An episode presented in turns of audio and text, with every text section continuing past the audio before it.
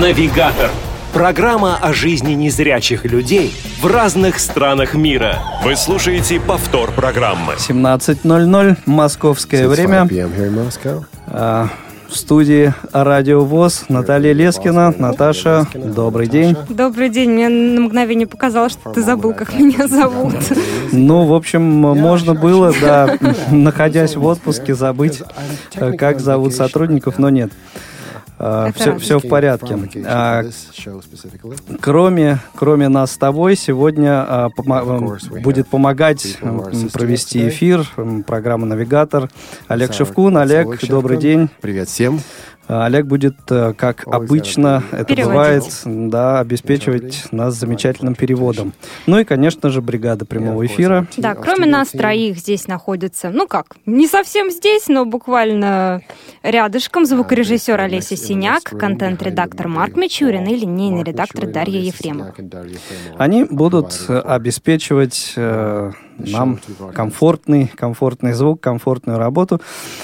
Потому а, что мы? Ибо, ибо а, большое расстояние мы сегодня преодолеваем. Навигатор нас сегодня привел аж в Новую Зеландию, где а, ждет нас собеседник, которого зовут Джонатан Моузен, а, человек, который, ну, мне кажется, достаточно, очень хорошо а, знаком большой части нашей аудитории, аудитории Радио ВОЗ. Джонатан, приветствуем вас. Hello, it's nice to be here. Привет, и очень приятно быть снова здесь. Добро пожаловать в очередной раз на Радио ВОЗ. У Джонатана там два часа ночи. Джонатан, вам не хочется спать? Вы знаете, я, честно говоря, поставил будильник. Я поставил будильник, чтобы мне 4-5 часов поспать, потом в час 15 утра проснулся, как специально для этой передачи, поэтому чувствую себя хорошо. Чашечка кофе? А кофе? Нет, честно говоря, я небольшой кофеман, поэтому я, я, честно говоря, просто размышляю, так мыслю, mm-hmm. мыслю и так далее. А я слышала, что в Новой Зеландии, наоборот, очень много любят кофе пить. И курят. И курят. Курят. И кофе пьют. They drink a lot of coffee and they smoke a lot. Насчет кофе, да, оно популярно, довольно популярно. Мы на самом деле унаследовали любовь к чаю от британцев, потому что Новая Зеландия была колонизована британцами два столетия назад, пару столетий назад. Так что, конечно, есть и чай, и кофе. Что же касается курения, нет, конечно, нет. Когда я приезжаю в Европу в командировке, я поражаюсь, как все закурено, как все прокурено в барах, ну и вообще кругом. А в Новой Зеландии а, курить вообще общественных местах внутри нельзя. Даже если вы приходите в бар или в ресторан, там курение запрещено. В Новой Зеландии, по крайней мере, так. И сейчас, думаю, даже дальше. Говорят о том, что нужно запретить курение в открытых общественных местах, то есть в парках и так далее. Там тоже ну, у нас курить. здесь происходит нечто подобное. Over в России here, тотальная борьба, борьба наступление да. Да, на курящих. Uh, ну, у нас тоже в кафе нигде вот не курят. И в общественных местах тоже, по идее, штрафуются. Ну, сейчас, кстати говоря, вот, э, наверное, видимо, пик а, вот этой борьбы все-таки миновал уже экватор. Все расслабились. Нет, ну вот в, в открытых, э, на, на открытых территориях, в парках, э, в скверах я наблюдаю, что опять стали курить больше. Раньше, пару лет назад с этим гораздо строже было. Все прятались просто. Ну да. Да. А, честно говоря, большинство, многих из нас потеряли а, близких, любимых из-за курения. И я, честно говоря, рад, что борются с курением. Я рад, что мы делаем конкретные шаги для того, чтобы ну, молодые люди, по крайней мере, прекратили курить, чтобы они не, не втягивались в эту привычку, а, для того, чтобы потом им жить было проще и жить было дольше. Ну вот из э, подобного уже небольшого разговора, Джолтон, я как-то делаю такой вывод для себя, что вы человек с активной такой жизненной позицией. И за здоровый образ жизни.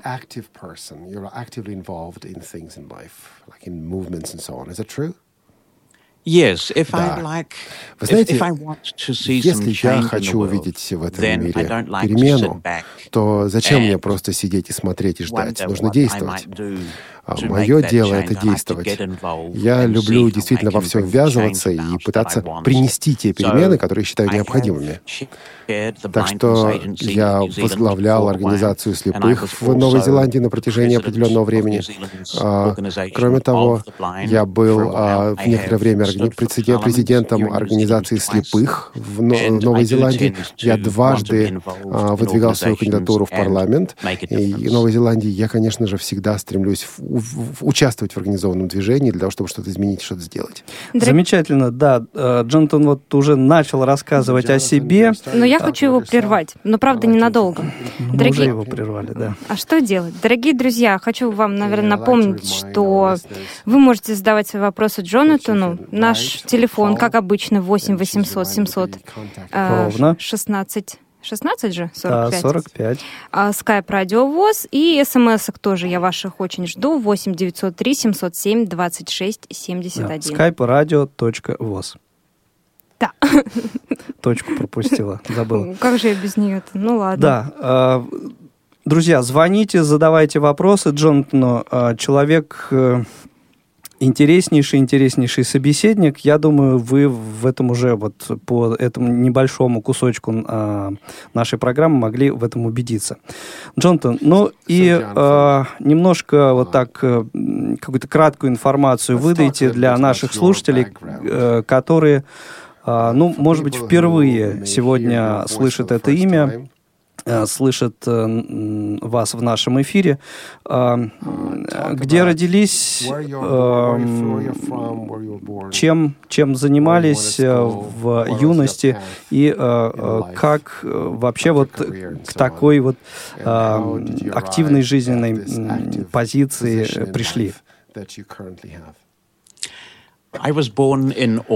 Я родился в городе Окленд. Это самый большой, самый крупный город в Новой Зеландии. Мне сейчас 46 лет. У меня, у меня врожден, врожденная болезнь, которая называется синдром Нари. И у моего брата, который а, на, на 15 лет старше меня, он тоже незрячий. И с такой же генетической болезнью.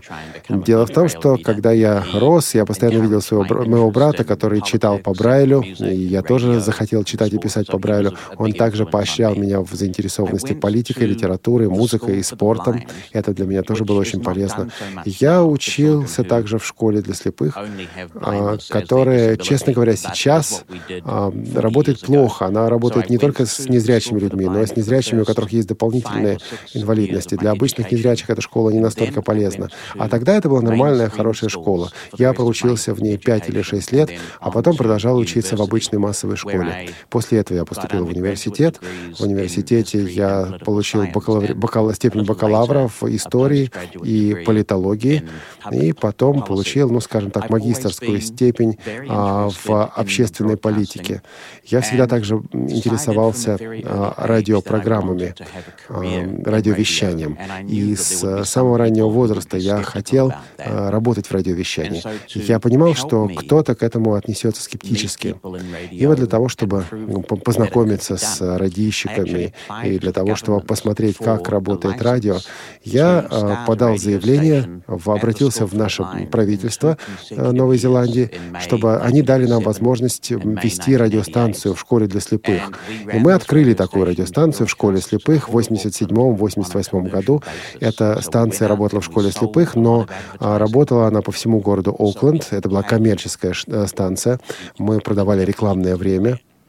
То есть вот таким э, образом, в, в городе? То есть я а, также работал в государственной сфере. Я работал также в законодательной сфере для того, чтобы а, улучшить законодательство в Новой Зеландии. И я очень горжусь тем, что мы уже давно а, ввели законы, которые похожи на американский закон об авторском праве. Законы, которые позволяли нам воспроизводить в доступных форматах а, книги для слепых и слабовидящих людей. А, кроме того, я проталкивал и лоббировал за необходимые изменения для незрячих и слабовидящих людей в Новой Зеландии. Это было где-то лет 20 назад. В частности, мы проталкивали, чтобы в Совете организации для слепых в Совете попечителей участвовали и сами слепые, потому что до этого в организации для слепых в Совете слепых не было. Также я участвовал в технолог технологическом мире. Я сейчас э, занимаюсь тем, что выпускаю подкасты и обеспечиваю присутствие в социальных сетях компании Freedom Scientific. Вы знаете, я думаю, эту компанию, она делает, в частности, JOS. Ну, и кроме того, я работаю с компанией, которая производит книги в аудио и текстовом текстовом варианте. Это моя компания, я пишу эти книги а, о технологических вопросах. То есть это такой вам широкий обзор того, кто я и чем я занимаюсь. Как вы все успеваете? У меня один вопрос напрашивается.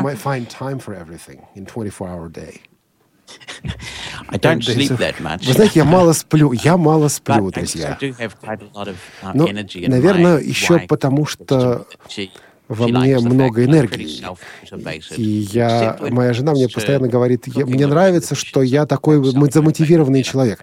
Мотивации мне не хватает только на две вещи, чтобы готовить и чтобы мыть посуду.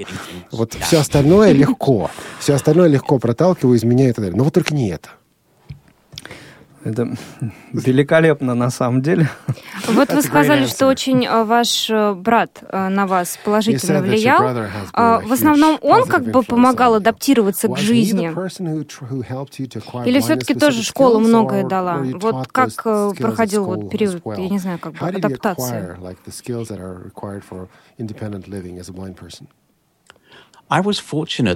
На самом деле мне повезло. Дело в том, что у моих родителей уже был опыт воспитания незрячего ребенка, моего брата. То есть к этому моменту они уже поняли, что если э, хочешь человеку незрячему что-то показать, чему-то научить, э, то нужно показывать буквально руками, вот ставить руки и показывать. Так вот, очень важно было, что я был вторым незрячим ребенком. У, детей, у родителей был опыт тифлопедагогики. Но, кроме того, в школе для слепых нам очень много, нас очень много учили специализированным навыкам для незрячих. В 6-7 лет нам давали уже а, трость, а, мы передвигались. Нам, нас с того же раннего возраста учили готовить, учили резать, допустим, все, что продукты, все, что надо, варить, жарить и так далее. Сейчас, на самом деле, во многих западных странах школы для слепых уже уходят в прошлое. И, конечно, очень хорошо, что незрячие дети сейчас могут жить с родителями, не покидать дом и на протяжении всего года оставаться дома. Но все-таки что-то мы потеряли. Знаете что? А, а, мы потеряли обучение навыкам жизни, самостоятельной жизни незрячего человека. Я вот очень благодарен за то, что я этим навыкам учился. Ну и э, вот уже 15-й выпуск программы «Навигатор» сегодня. А, и практически, ну вот э, в каждом а, я слышу а, от наших собеседников, что школы для незрячих а, сейчас, увы, не те. И практически все Э, говорят о том, что, э, скажем, обучаясь вот в школах для незрячих в 70-е, 80-е годы, люди получали там гораздо э, больше, гораздо лучшую базу жизненную, нежели, нежели сейчас, и очень сожалеют об этом а, и о стремлении а, многих государств и руководителей к инклюзии. А, вот ваше отношение к этому. То есть, да, вот вы сожалеете о многих э, вещах, но все-таки может быть, поподробнее на этом остановиться. Э, что думаете об инклюзии? Вот смотрите, если вы хотите, чтобы незрячие дети учились в обычных зрячих школах, то, очень, то это большой вызов для государственной политики. И в большинстве западных стран правительства этого не понимают. С другой стороны, если вы, например, хотите обучать в местной школе ребенка в в инвалидной коляске, то ну, нужно просто немножко перестроить здание. Нужно, чтобы туалеты были доступны, нужно, чтобы лестницы были доступны. Вот сделали все это, провели это все, и дальше никаких проблем больше не будет. Надо понимать, что у незрячих и у колясочников ситуация немножко разная, потому что для того, чтобы мы учились, нужно гораздо больше ресурсов, потому что наша грамотность основана на Брайле. Это совершенно другая грамотность по сравнению с тем, к чему привыкли а, обычные учителя в обычных школах. То есть вы фактически незрячих детей ставите перед учителями, которые с точки зрения слепого человека просто неграмотны. Дело в том, что обычным зрячим учителям не требуется учить Брайль. Значит, приходится обучать, приходится использовать работу специальных тифлопедагогов и специальные средства, которые, ну, вроде бы должны пересечь эту пропасть и преподать Брайль. А мы видим, как в разных странах люди с трудом, с трудом добывают необходимые ресурсы для того, чтобы все это работало. Я в восторге, я в восторге от того, что детям, слепым детям теперь не надо уезжать из дома в 5 или в 6 лет. Я видел детей в Новой Зеландии, которые получили настоящую психологическую травму. А, были нарушены также и семейные отношения, потому что в 5 лет ребенка забрали из дома, отправили в школу-интернат, и он возвращался а, домой всего на 8 или 9 недель в год. Но это тяжело, это невыносимо для пятилетнего ребенка. Но при этом мы кое-что потеряли. Потеряли мы это потому, что а, правительство, государство во, во многих странах мира не могут предоставить необходимые ресурсы для обучения незрячих. И такая большая, такая высокая безработица среди незрячих, что, в общем, мы понимаем, незрячего ребенка надо хорошо учить. Если мы его не обучим как положено, он и будет безработным. Очень точно а, сказано, точно подмечено. Я думаю, что мы, а, может быть, еще а, вернемся к, к этой теме. Возможно, возможно и нет. Сейчас давайте послушаем вопрос от нашего слушателя Константина. Константин, добрый день. Здравствуйте. Добрый вечер всем. Рад приветствовать э, нашего гостя в студии. Э, Джонатан, у меня вопрос э, как раз в продолжение этой темы. Меня эта тема очень близка. Скажите, пожалуйста, вот меня интересует, э, как развито надобное обучение в школах вот именно незрячих детей? Социализирован ли этот, этот ребенок? И интересует также, вот вы сказали по поводу инклюзивного образования, какие у вас проблемы, с какими вы сталкивались. Скажите, пожалуйста, как обстоит ситуация с брайлевской литературой, с э, тифлотехническими средствами? И э, проводятся ли какие-то курсы для э, тифлопедагогов, которые обучают этих детей? И какой уровень социализации детей, которые вот на надомном обучении, но э, адаптированы? Спасибо огромное. Спасибо, Константин. Да, очень-очень объемный, обширный вопрос. Значит, будет обширный ответ.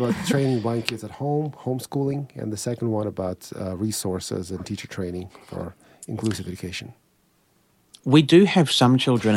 Во-первых, домашнее обучение. У нас есть дети в Новой Зеландии, которые на домашнем обучении. В таком случае преподаватель приходит для них, приходит к ним домой. Но домашнее обучение в Новой Зеландии не слишком распространено.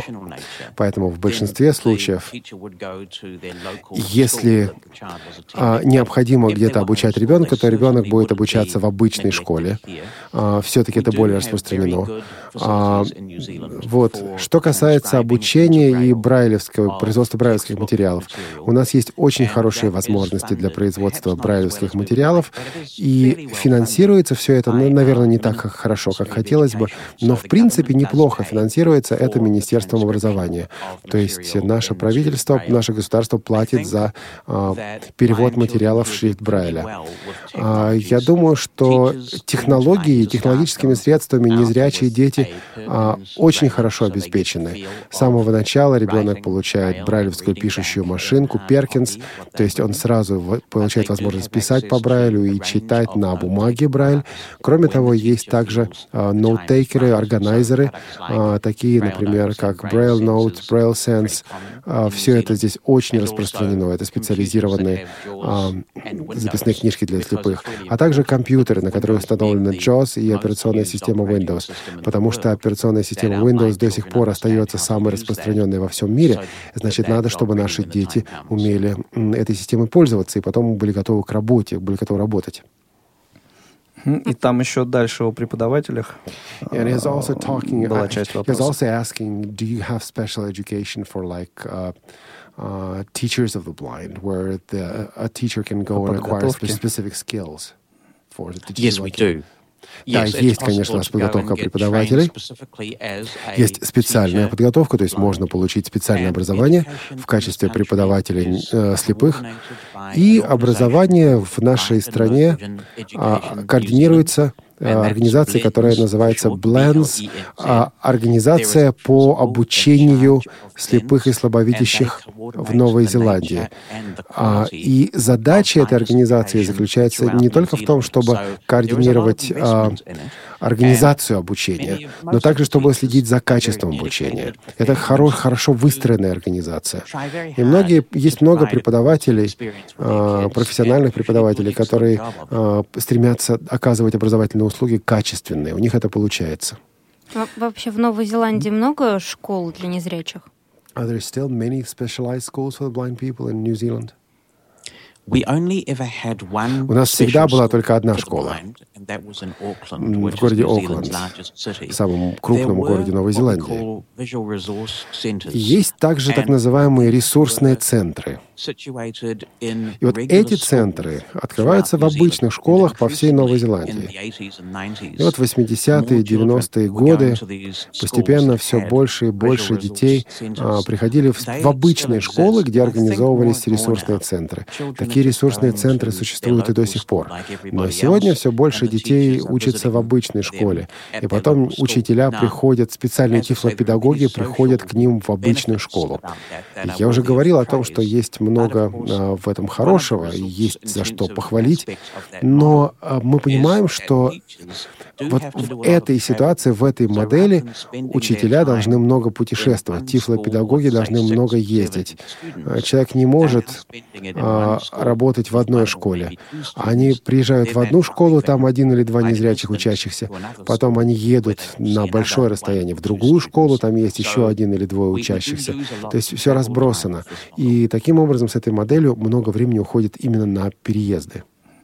Ну, это что касается школьников, среднего образования, а высшее образование, э, может быть, на э, своем, на вашем примере э, расскажете, как, насколько доступно высшее образование для инвалидов по зрению, насколько легко или сложно реализовать себя человеку, получившему высшее образование в Новой Зеландии. И, может быть, э, самые популярные, э, наиболее популярные э, факультеты, которые заканчивают вот, инвалид по зрению в Новой Зеландии. By law here, it's illegal to discriminate on the Никакой дискриминации на основе инвалидности быть не может. Значит, если мы докажем, если мы можем доказать, что незрячего человека не взяли, не приняли в университет, потому что он незрячий, тогда этому университету будет плохо, его будут преследовать по закону Новой Зеландии о правах человека есть определенный курс, который проходят многие учащиеся, незрячие учащиеся школ, школ. А, это а, курс самостоятельной жизни. Там детей учат, как жить вне дома, как жить со своими сверстниками, а не с родителями. Им, их учат, как готовить для себя, как стирать, как гладить и так далее. Вот это подготовка на протяжении одного года. А потом человек идет и продолжает обучение в школе или университете. университете. Я считаю, что наши университеты весьма инклюзивны.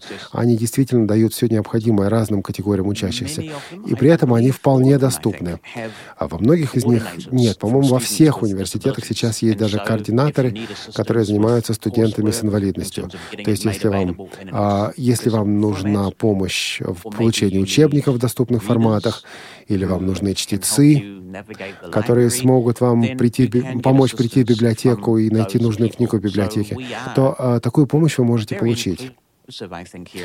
Так что я думаю, мы вполне инклюзивны здесь. Мы делаем все для того, чтобы человек мог реализовать свой потенциал. Конечно, после окончания университета возникает вопрос трудоустройства. И вот здесь, конечно, есть трудность, сложность, потому что до сих пор существуют предрассудки. И сейчас у нас, а, у нас а, очень небольшая, безработ... небольшая безработица в, в Новой Зеландии среди обычных вот людей не слепых. Угу. Какие профессии популярны среди незрячих? Вот такие самые, не знаю, там топ-3, допустим. Топ-2. Топ-2.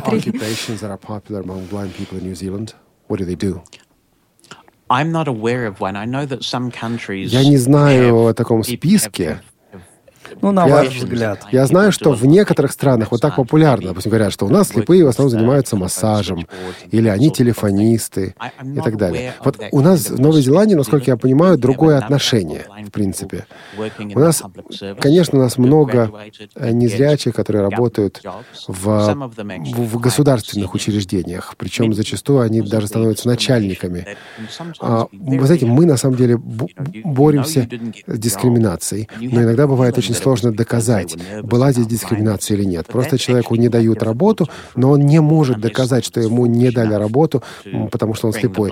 Ведь э, дело в том, что работодатели тоже не дураки. Они же не скажут, что вас, вам отказали, потому что вы слепой. А, многие э, становятся фрилансерами или открывают свой собственный бизнес. Но вот никакого списка я не могу привести в профессии, потому что люди занимаются самыми разными делами, разными профессиями. Но и, соответственно, значит, эм, такого явления, как э, безработица среди незрячих и невозможность реализовать себя, тоже нет.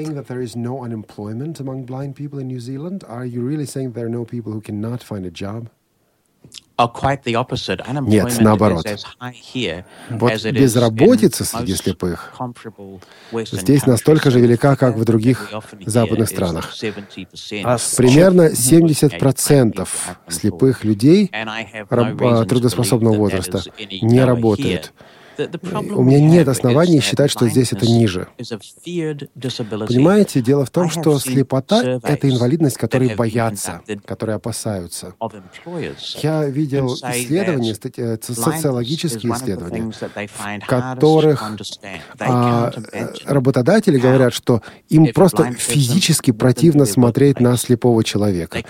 Они не могут себе представить, как это. Вот а, слепой человек при, придет и будет работать в их офисе и сможет может делать только то, что э, требуется.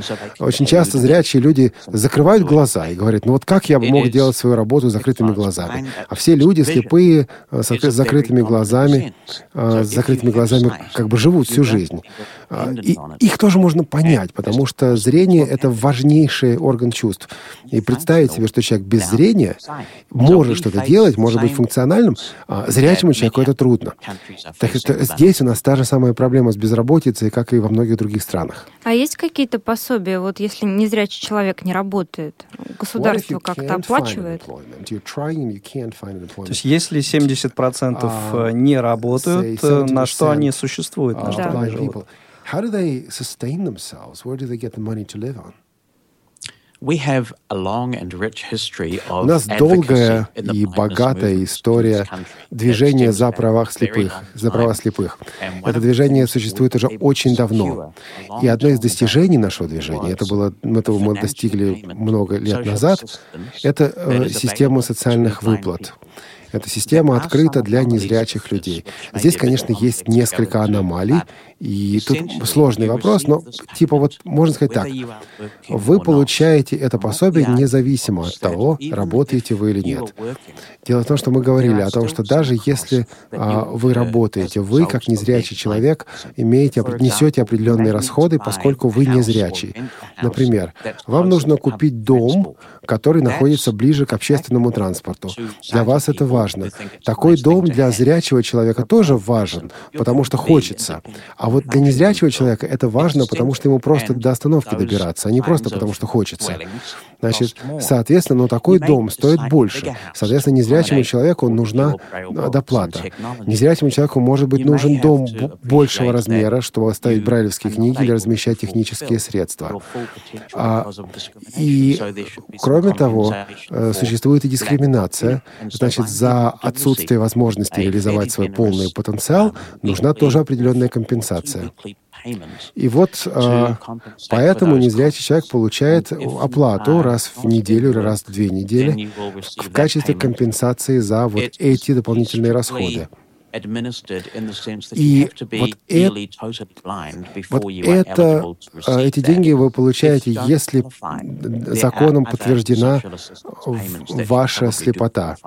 Но, кстати, даже если вы не можете подтвердить свою слепоту, все равно могут быть и другие выплаты, которые вы можете получать. Каким образом можно ее не подтвердить, хотел What do you mean? Uh, you talk about the last point you made. You have to confirm that you are blind. How come you can... Why could somebody be unable to, to show that, to prove that? You would have to go to an ophthalmologist or an optometrist, and they would measure your Нет, ну, примерно как у нас. А, вы идете к врачу и измеряют остроту зрения, и тогда вы получаете заключение от врача, насколько вы видите. Если острота зрения меньше, чем определенный уровень, а, вот для этого нужно а, зрить где-то менее 5% зрения. Тогда вы получаете вот эту полную оплату. Если более 5%, то вот эту специальную оплату от государства вы не получаете. Ну, как я понимаю, вот на эту сумму реально прожить. So, but basically, if you have less than 3 over 60, then you can get the, the government money and it's, uh, you can just live on that. It's enough to live on. It is enough to live on. Да, на это вполне можно прожить. Здесь есть несколько аномалий. Одна из них заключается вот в чем. Если у вас близкий вам человек, там, муж и жена, а, и он зрячий, и по закону вы а, подаете вместе налоговую декларацию, и ваш доход, и их доход складывается вместе. Ну, например, он, этот человек получает дивиденды от инвестиций, или от акций фонда и так далее. И тогда вы за счет отношений с этим человеком теряете теряете возможность получать а, вот эти пособия. Ну, или так даже. Например, у вас зрячий муж или зрячая жена, он работает, и вы теряете право на пособие потому что это ваш э, совместный доход. А, и сейчас нас, вот, раньше у нас такого не было, а сейчас так стало. Значит, соответственно, вот у вас зрячий муж или зрячая жена не работают, вы теряете пособие. Но а, политический климат сейчас не такой, чтобы мы могли бороться за восстановление того, что было раньше. Интересно. Да, экономический кризис, он и здесь сказывается. Он везде. Но получается, да, что эм, незрячий человек, проживающий один, или э, семья эм, инвалидов по зрению, в общем, э, привилегий или каких-то выплат имеет больше, нежели вот такие смешанные, что называется, браки. That's right. Да, конечно. Угу. Замечательно. Я напомню нашу контактную информацию для слушателей 8 800 700 ровно 16 45. Номер телефона прямого эфира 8 903 707 26 71. Это номер для смс-сообщений и skype радио.воз для звонков и сообщений также. Ну, а мы э, сделаем небольшую музыкальную паузу и э, послушаем одну из моих любимых групп, австралийская группа, но возглавляет ее э, Лидером ее является новозеландский музыкант Нил Финн. Группа называется Crowded House, а трек, который мы сейчас послушаем, называется She Called Up. Вы слушаете Радио ВОЗ. She called up.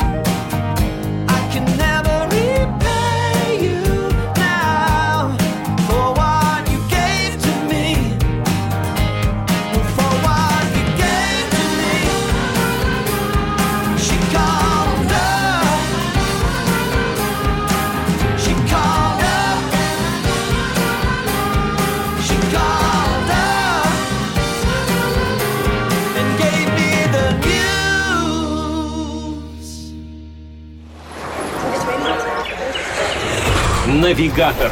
Программа о жизни незрячих людей в разных странах мира. Повтор программы. С вами программа «Навигатор». Это мой звездный час. Давай, давай. Мы сегодня путешествуем по Новой Зеландии, по стране, которая ассоциируется у многих с трилогией «Властелин колец». Вот. В гостях у нас Джонатан Моузен, э, историк, А еще там радиоведущий. самая маленькая птичка киви. Да, да. И у меня еще вот прям ассоциации, такие зеленые пастбища и много-много овец. Кстати, тоже о статистике я где-то читала тут недавно на сайте, что э, на одного жителя Новой Зеландии приходится 8 овец. Я не знаю, что это значит, но Много это или мало? ну, не знаю, может быть, Джонатан скажет, много это или мало. Ну, мне вообще представляется какая-то такая сказочная картинка из того, что Джонатан сегодня нам рассказывает. На самом деле, и э, условия жизни незрячих, в общем-то, во, многом э, очень даже неплохие.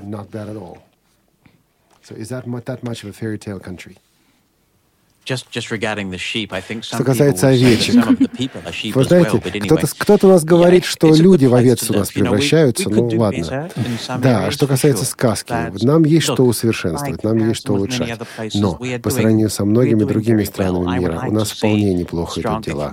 Я бы, конечно, хотел, чтобы а, у нас больше было брайлевских табличек на зданиях. Я, честно говоря, в восторге в Соединенных Штатах, когда вижу, сколько там брайлевских табличек везде, повсюду, в лифтах, в гостиницах, в номерах гостиничных, повсюду. У нас тоже это типа есть, но не так много. У нас здесь есть, естественно, и а, говорящие банкоматы, и светофоры озвученные, и телевидение со специальным описанием для незрячих. Так что, в принципе, у нас тут вполне неплохо живется.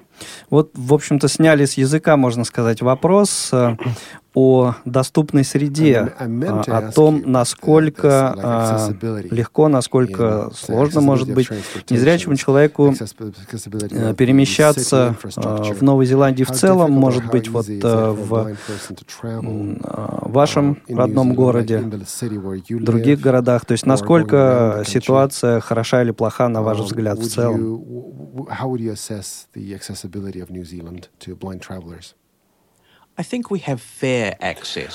В общем, неплохо, вполне нормально. А, ну, у нас нет объявлений остановок на транспорте. Мы за это боролись и боремся, и нам бы, конечно, было очень удобно, если бы остановки объявляли. Но если вы постоянно ездите по одному и тому же маршруту, вы уже запоминаете этот маршрут. Вам уже не нужны объявления, ну, потому что это постоянная ваша поездка. Ну и кроме того, сейчас все больше и больше людей пользуются технологией GPS, а, либо на айфоне, standalone либо на андроиде, либо на записной книжке для слепых. Значит, у нас есть возможность самостоятельно получать информацию о том, где мы находимся. И нам уже не нужно, чтобы кто-то нам а, объявлял остановки. А, Что касается общественного транспорта, а, он очень хорошо развит. Но при этом у нас плохо развит железнодорожный транспорт, включая и метро. А. В, в больших городах метро у нас нет хорошо развитой системы метро, но все равно можно перемещаться, можно передвигаться. Я хочу сказать также о том, что в большинстве городов у нас есть система, которая называется Total Mobility. Это система а, для инвалидов, не of только для слепых, но для инвалидов разных нозологий. Мы получаем специальную электронную карточку, и эту карточку можно показать, когда садишься в такси. И когда вы садитесь в такси, в 50%. обычное такси, вы получаете скидку pay half the 50%. taxi fare that То есть вы, получи, вы платите, платите за такси в два раза меньше, чем зрячий человек. И вот когда эта 1980s. система появилась, она появилась в 80-х годах, она во многом изменила жизнь незрячих слабовидящих людей. То есть э, садитесь в любое такси. So Это не какое-то специальное подразделение, Uh, not там специальный парк э, машин. э, То, что у get нас 50% называется социальным такси, например. Yes, we Да, have именно not так. gone down the paratransit Мы решили не делать социальное такси. Вместо этого мы решили, что машин и так много, самых обычных машин, и они будут готовы вас перевозить. Значит, лучше будет, чтобы правительство, государство оплачивало вашу возможность э, садиться именно в эти машины, а не организовывать специальную систему, специальные службы для инвалидов. Хорошая, кстати, такая идея. That's a nice idea. Соглашусь, соглашусь. That's a nice idea. Это правильно. Uh, у нас, uh, по-моему, Константин еще раз uh, дозвонился. Давайте послушаем. Наверное, не на все uh, его вопросы Джонатан ответил. Да, Константин, слушаем вас. Еще раз добрый вечер. У меня такой вопрос. Как развито в Голландии тифлокомментирование? И если э, это направление развивается, финансируется ли оно э, на уровне правительства? You mentioned mm-hmm. Хорошо, спасибо. channels on TV. Talk about audio description in general. Do you have audio described movies? Can you go to a movie theater to see an audio described picture? And how many TV channels are audio described and who pays for all of that? Во-первых, в Новой Зеландии у нас до сих пор нет а, фильмов с тифлокомментарием. В Соединенных Штатах они есть, у нас нет. Дело в том, что вот эта система тифлокомментирования у нас начала развиваться всего несколько лет назад. Существует она сейчас на нашей государственной, на наших двух государственных телеканалах, а, которые передаются в цифровом формате. Вот на этих двух каналах где-то 20% их а, программ а, сопровождается тифлокомментарием. В последнее время возникает интерес к аудиоописанию театральных спектаклей. И сейчас все больше спектаклей в больших театрах в Новой Зеландии с тифлокомментариями. То есть вы можете прийти, взять приемничек, наушники, а, вы сидите в наушниках и слушаете специализированные, специализированные тифлокомментарии. Многие из нас, конечно, смотрят а, опис... а, контент с тифлокомментарием через Netflix, Netflix и другие подобные сервисы из Соединенных Штатов. Но незрячие часто пользуются, например, этой возможностью прийти в театр и посмотреть спектакль really таким образом. change things? Do blind people really come to theater more to get uh, audio description, or is it basically a vain uh, thing that nobody benefits from? That's a really good question. Очень хороший вопрос. I think Потому что вот иногда я думаю, что люди пытаются сделать что-то для слепых, даже им кажется, что они делают правильные вещи. Но на самом деле никак это человеку не помогает. Но когда речь идет о тифлокомментарии, я думаю, что это важно, что люди все равно приходят.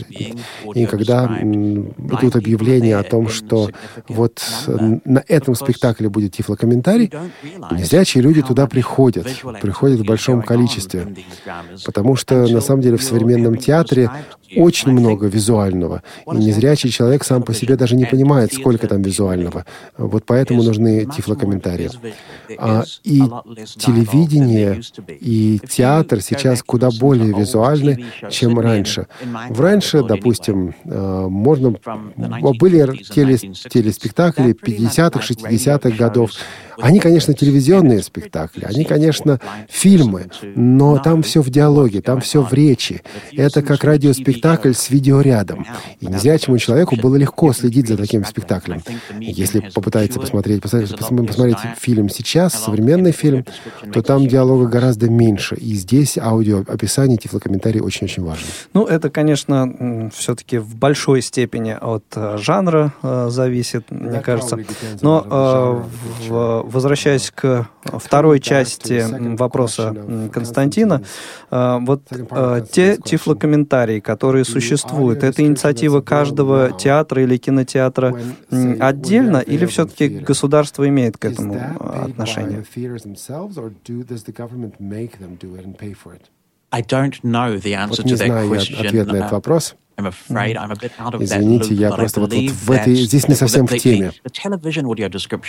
Телевизионные э, тифлокомментарии, конечно, финансируются государством. Что касается радио, вот я не знаю, кто за это платит. Но вопрос еще в том, насколько это хорошо сделано. Ну, uh, понятно ли всегда, или есть какие-то недочеты, не знаю. well made, well made audio descriptions. I mean, sometimes they make, at least in this country, uh, just to, to tick the dot. I mean, to basically say that's done. Uh, how about New Zealand? Are you watching movies with audio descriptions? Are you happy with the quality? No. There is a real Тут, mm-hmm. art form to it, isn't there? Because you have to insert the description in a way на самом деле здесь очень сложная задача. Тифлокомментарий нужно включить в диалог так, чтобы он сочетался с этим диалогом, чтобы не накладывался на диалог, чтобы никак не конфликтовал с диалогом. И с технической точки зрения нужно все это хорошо сделать. Иногда у нас по телевидению бывает э, такое, такой тифлокомментарий, в который вмешивается, влезает аудио из основной программы. А, то есть э, видео, э, аудио с программы не уходит на задний план. Но э, за последнее время все больше и больше опыта, и, соответственно, улучшилось качество.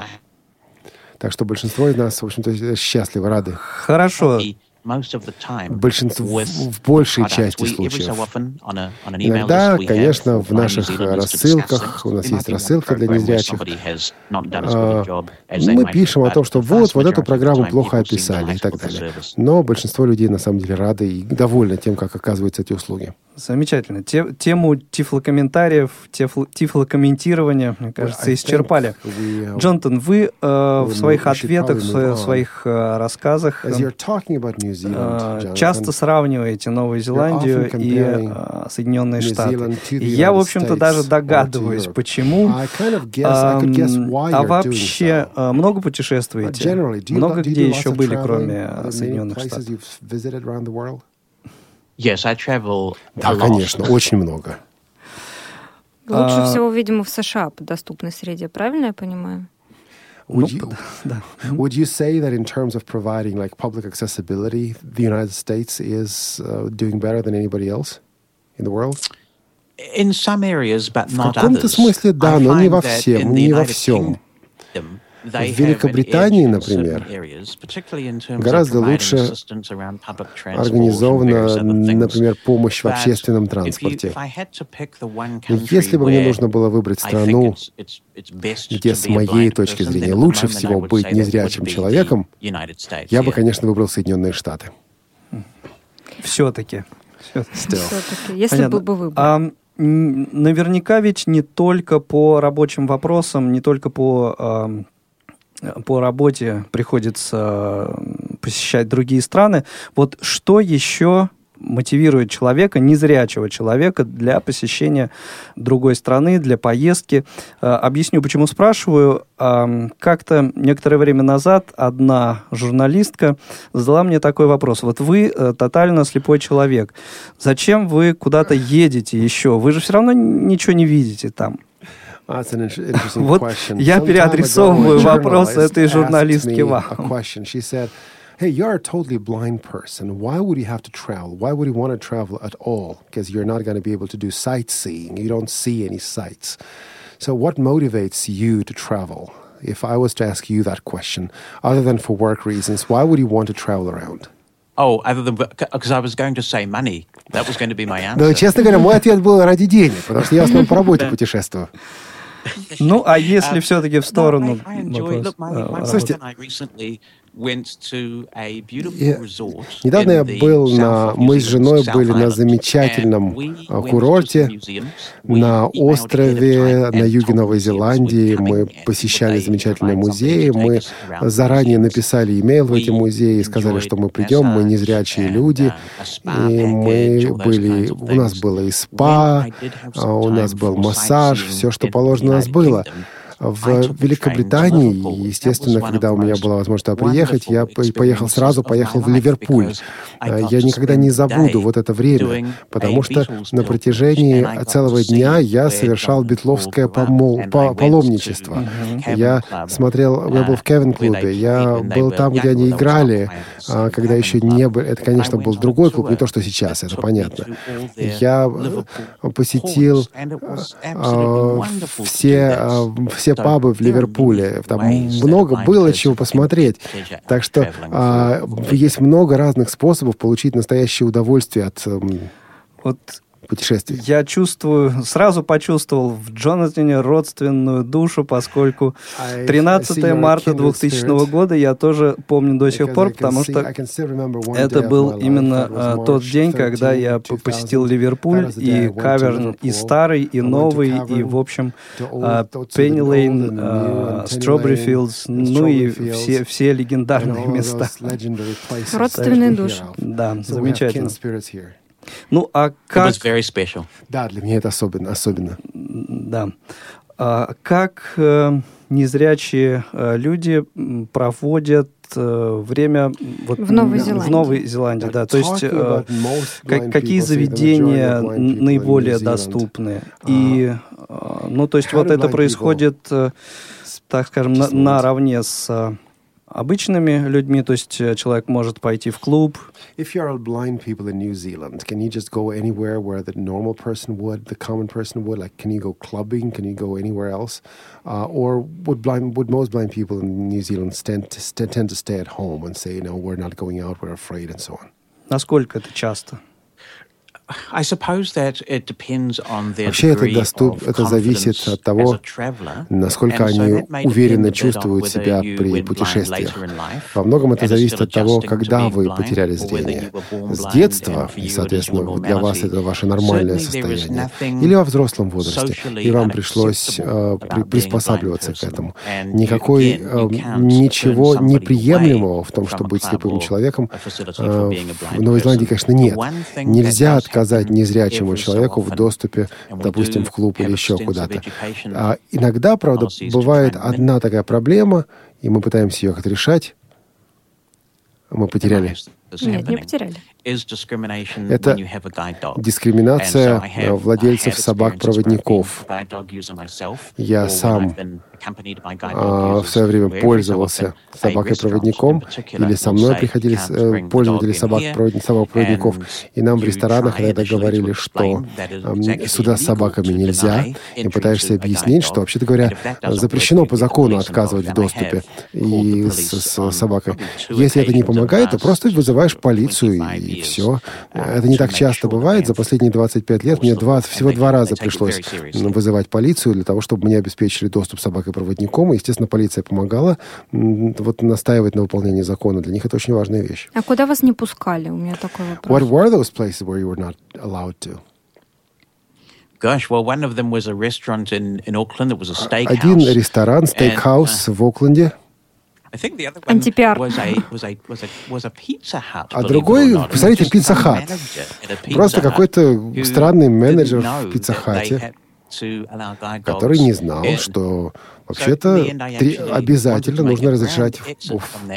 Я, кстати, я помню, как я славно выходил из этого пиццахата, я сказал собаке, выведи меня отсюда, это большой лабрадор, а, и вместо того, чтобы идти на выход, она почувствовала пиццу, и она привела меня прямо на кухню пиццахата. Я, конечно, такого грандиозного выхода не планировал, так получилось. Просто я сегодня Через... новости тоже читала, и, если я не ошибаюсь, в Норвегии женщину незрячую тоже э, вы, выгнали, скажем так, And очень грубовато из Макдональдса, а, потому что она даже доесть не успела. Вот. Еще она была с ребенком. Странно, но я понимаю, что если бы не пустили, а вот вы, выгнать, если человек уже даже что-то купил, там... Вот, вот в том-то и дело. Очень странная ситуация. Ну, она была собакой-проводником, да, и, видимо, то ли сначала не заметили, потом, может быть, увидели и выгнали. Такая неприятная ситуация очень. Но Джонатан, вы считаете, что в таких ситуациях бывает э, нужно даже поскандалить и отстоять все-таки а, свои права, чем а, как бы развернуться и не связываться, сказать, да я в другое место хочу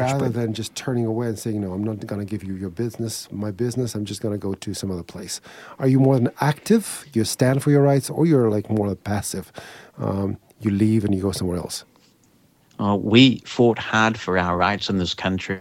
Вы знаете, мы слишком напряженно боролись за наши права в нашей стране, и я делаю все, чтобы их защищать сейчас и отстаивать. В случае со стейкхаусом а, мы пришли с гостем, и вот после того, как полиция включилась в дело, И после того, как мы зарегистрировали официальную жалобу, конечно, я после этого ушел потому что теперь уже вся атмосфера после того, как пришла полиция, была испорчена.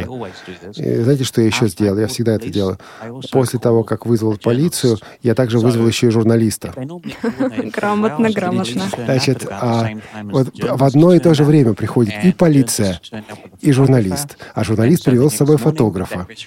И на следующее утро про этот ресторан написали в, в газете. И это негативно отражалось, отразилось на их бизнесе. Это очень грамотный Утром в куплете, вечером в газете или как там у нас было. Все верно. А, у нас буквально 4 минуты остается э, до окончания программы, и я понимаю, что одну, э, вот три даже минуты подсказывает наш звукорежиссер, остается до конца программы.